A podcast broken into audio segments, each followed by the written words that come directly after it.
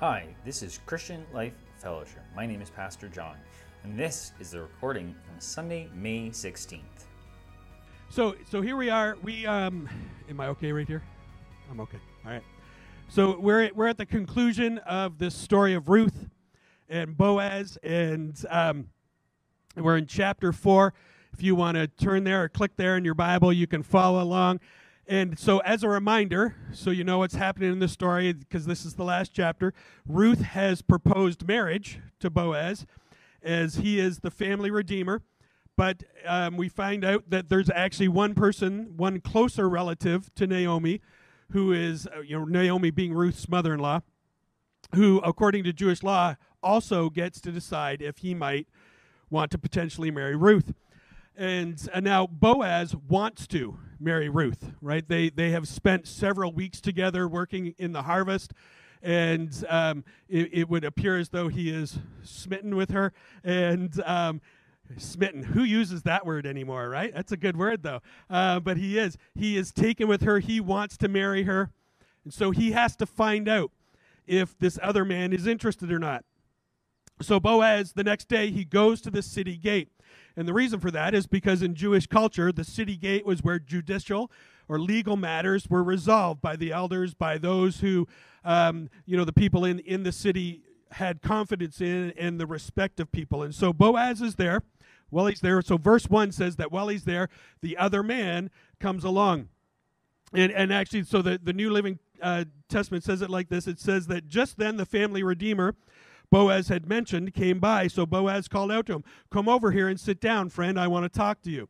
Now, the way it's written makes it sound as though it's um, it's maybe just a chance meeting. But if, if you consider this whole story, right, if you consider, you know, from the start to, to the end, the, these whole four chapters, and how God is at work in the everyday details of this story, uh, of Ruth and Naomi and Boaz's life, I, I think this is anything but a random event, right? That this guy just happens to be walking by.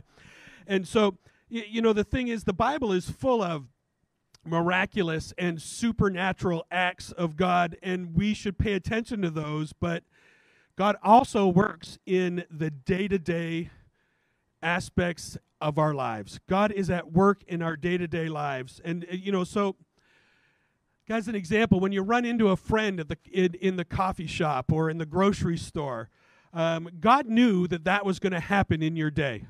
It's not just random, it's not just a chance. God knew it. He was aware that you would interact with that person in that day. And so, you know, it's just really good practice for us, each and every one of us, to be aware that, that God actually wants to be involved in the day to day moments, interactions of our lives.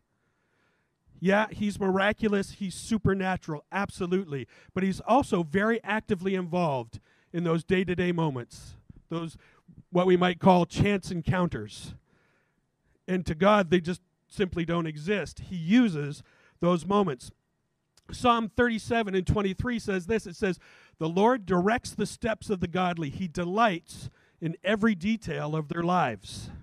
Now, the word delight here in the original language, which is, is Hebrew, um, it, it's written, and uh, Hebrew often just paints a picture.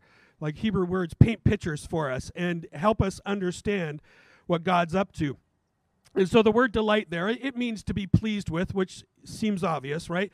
But it also means this the word delight there means to incline or to bend down, right? So it's to, to bend down towards, to incline towards the person. This is the, the, the, the picture that it paints because the context being every detail of our lives is that God is leaning into us. He's leaning in towards us. He's getting closer to us, paying attention to us, to every detail of our lives all the time. God is always paying attention to us.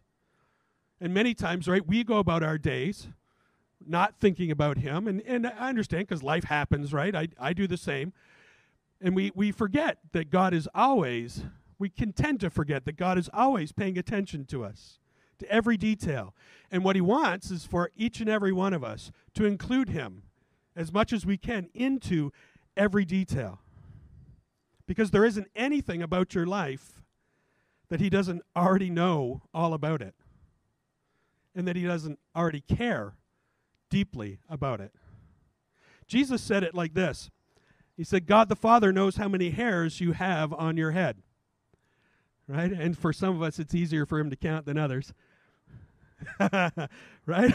and, uh, but he knows how many hairs you have on your head. Now think about that. Because why would you want to know such a what seems to be an unimportant detail? Except that he's God and he could just he can just know. But he knows. Why does he know? Because he cares. He cares so deeply about us. He even knows how many hairs we have on our head. And so if if he knows that, it, it, what it should tell us, what it should speak to us, is that we can trust him with the really important details of our lives but the things that really matter to us because if if they matter to us they matter to him and lots of times we i think we can find ourselves wondering if it matters to him. But but the thing we need to know is god is at work in everyday details. This is what it means when it says that he delights in every detail of our life. He's leaning in and paying attention. And, and what i want is for us to be a people that see god at work in the everyday details of life. Because we're looking for him in it. We're including him in it. And so in the story, right, this man sits down with Boaz and they begin discussing a land matter. Naomi is selling the piece of land that was owned by her late husband, Elimelech. And if the family redeemer wouldn't buy it, which, if you remember from last week, was a family redeemer's responsibility, then if he wouldn't buy it, then Boaz was more than willing to buy the land. That's verses 2 to 4 in chapter 4. And so the man right away, he agrees to buy the land. But uh, there's a bit of a catch. If he bought the land, it also would have meant that he would have to marry Ruth. And um, it's a bit of a package deal. Again, um, this is just how the culture worked back then. And so that's verse 5. And so the man, he's interested in the land, but he doesn't want uh, to marry Ruth. And the reason he says is it might um, endanger his estate. So it doesn't explain that. But probably what that means is um, the man already had sons, and um, and they would someday inherit his his estate.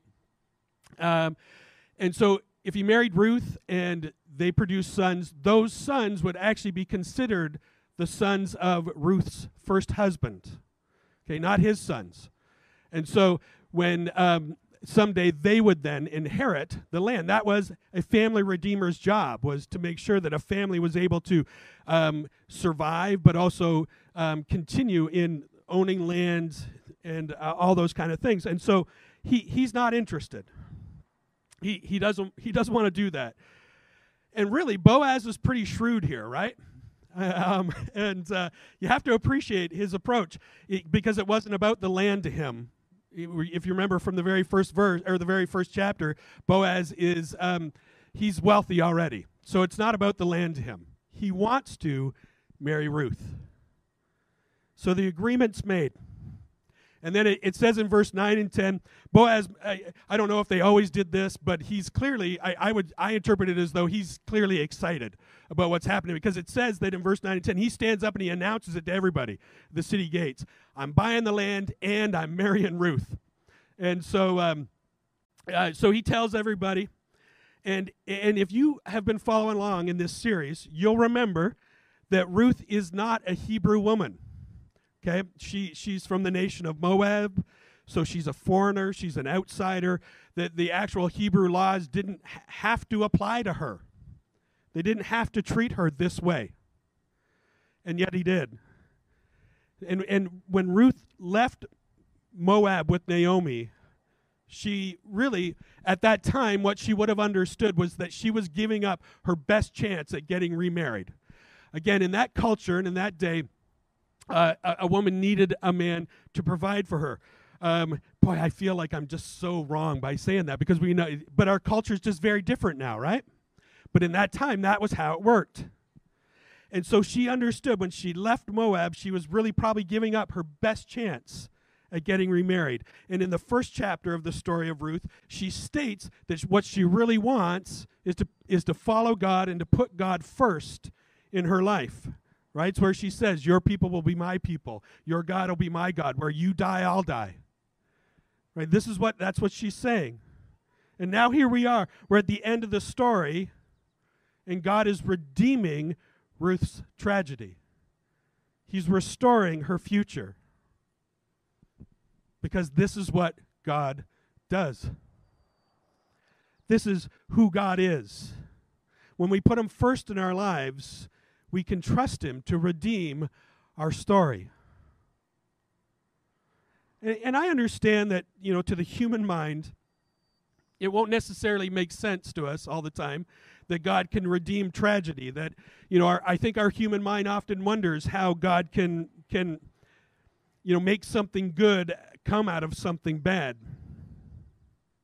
But we see over and over again in the Bible that God makes a way where there doesn't appear to be a way. It says that he works all things together for good for those who love him. It, says that he prepares a table for us in the presence of our enemies because what that means is he can turn the tables on a difficult situation. This is who God is. So, Boaz and Ruth, they get married. And it's not long before they have their first child, and it's a son. That's verse 13. The, the, the gift of children was never taken for granted or lightly in uh, Israel. That they celebrated the birth of each child. And the fact that, that Boaz and Ruth were able to raise a son was would have been viewed as evidence of God's blessing in their life. And you can see in Ruth chapter 4, you, you see this Naomi, right? The grandmother now. If you remember at the start of the story, when, when you know, tragedy strikes multiple times. And she returns to Bethlehem. She returns to Israel. And they say, Oh, hey, is that you, Naomi? And she says, Please don't call me Naomi. She says, Call me Mara. Right? And Mara means bitterness. And because she said, The Lord's dealt with me bitterly. And of course, now, here she's holding her grandson. And, uh, and she's excited. She's thanking God for it. She's in a much different place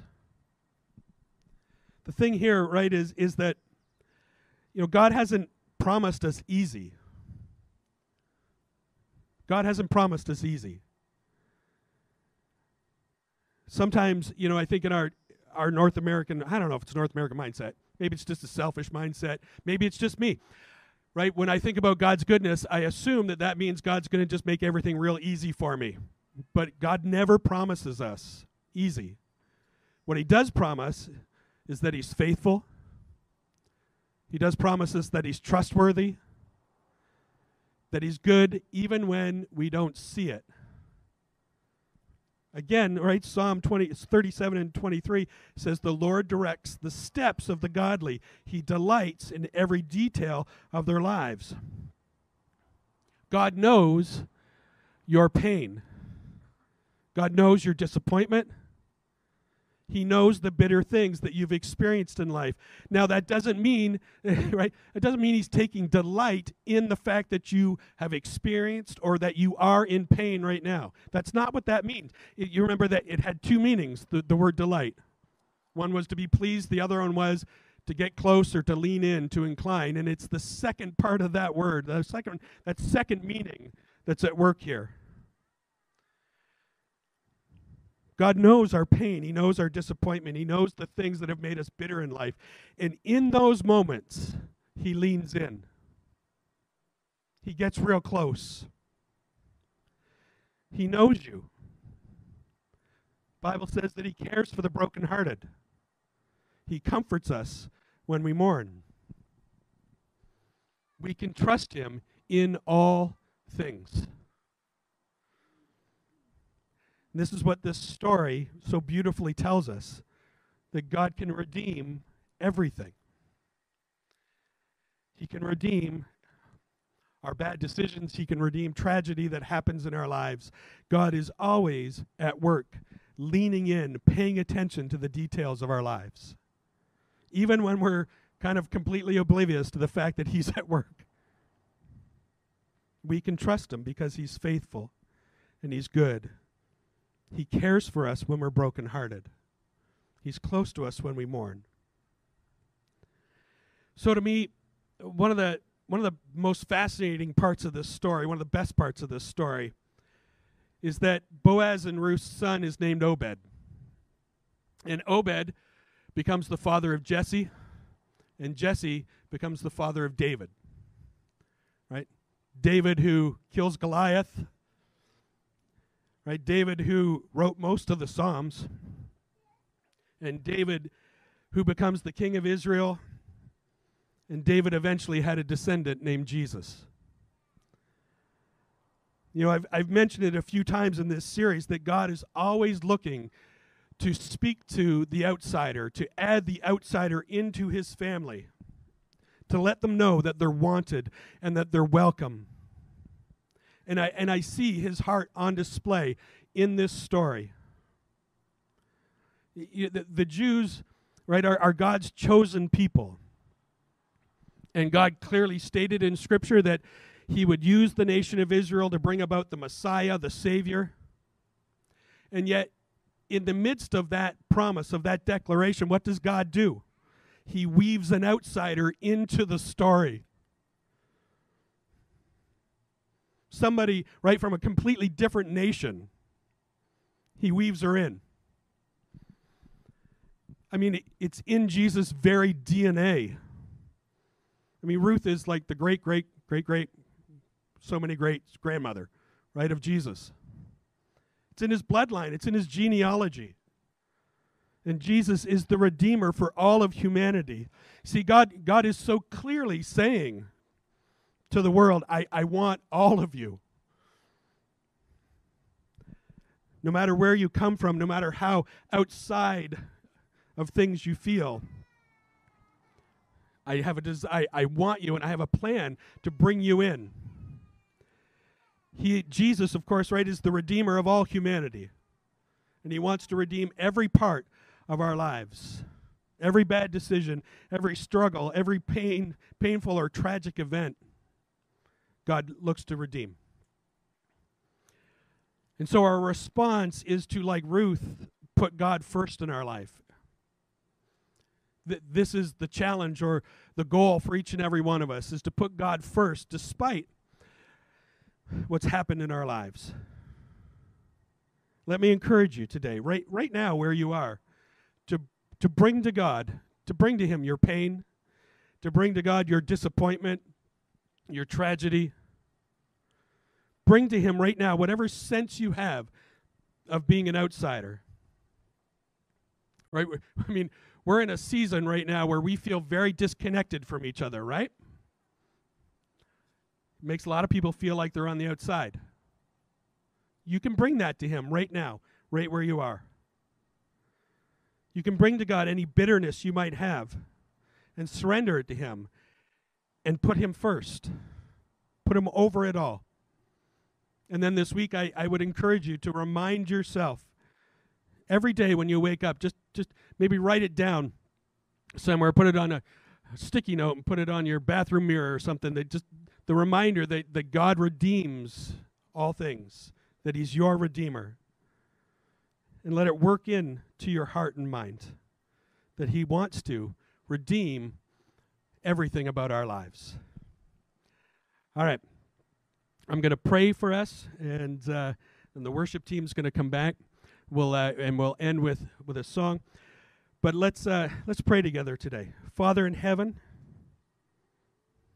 thank you so much that you redeem all things. So Lord, where we are right here, right now, God, we do bring to you. We bring to you our, our hurt, our disappointment, our pain. We bring to you our, our bitterness. God, we bring to you that the any sense we have of being on the outside looking in and wanting to belong. Lord, we bring it and, and we surrender it to you and say, Jesus, we will put you first in our lives above all things. And Lord, I pray right now that you would speak to hearts and minds. So, where you are right now, right, if, if you need to deal with pain or disappointment or bitterness or feeling like an outsider, I'm going to ask you just to simply ask God a, a, question. Just, you know, say, say to him, God, what do you have to say to me about that? Whatever that is. God, what do you have to say to me about my pain? God, what do you have to say to me about feeling like an outsider? God, what do you have to say to me about my disappointment?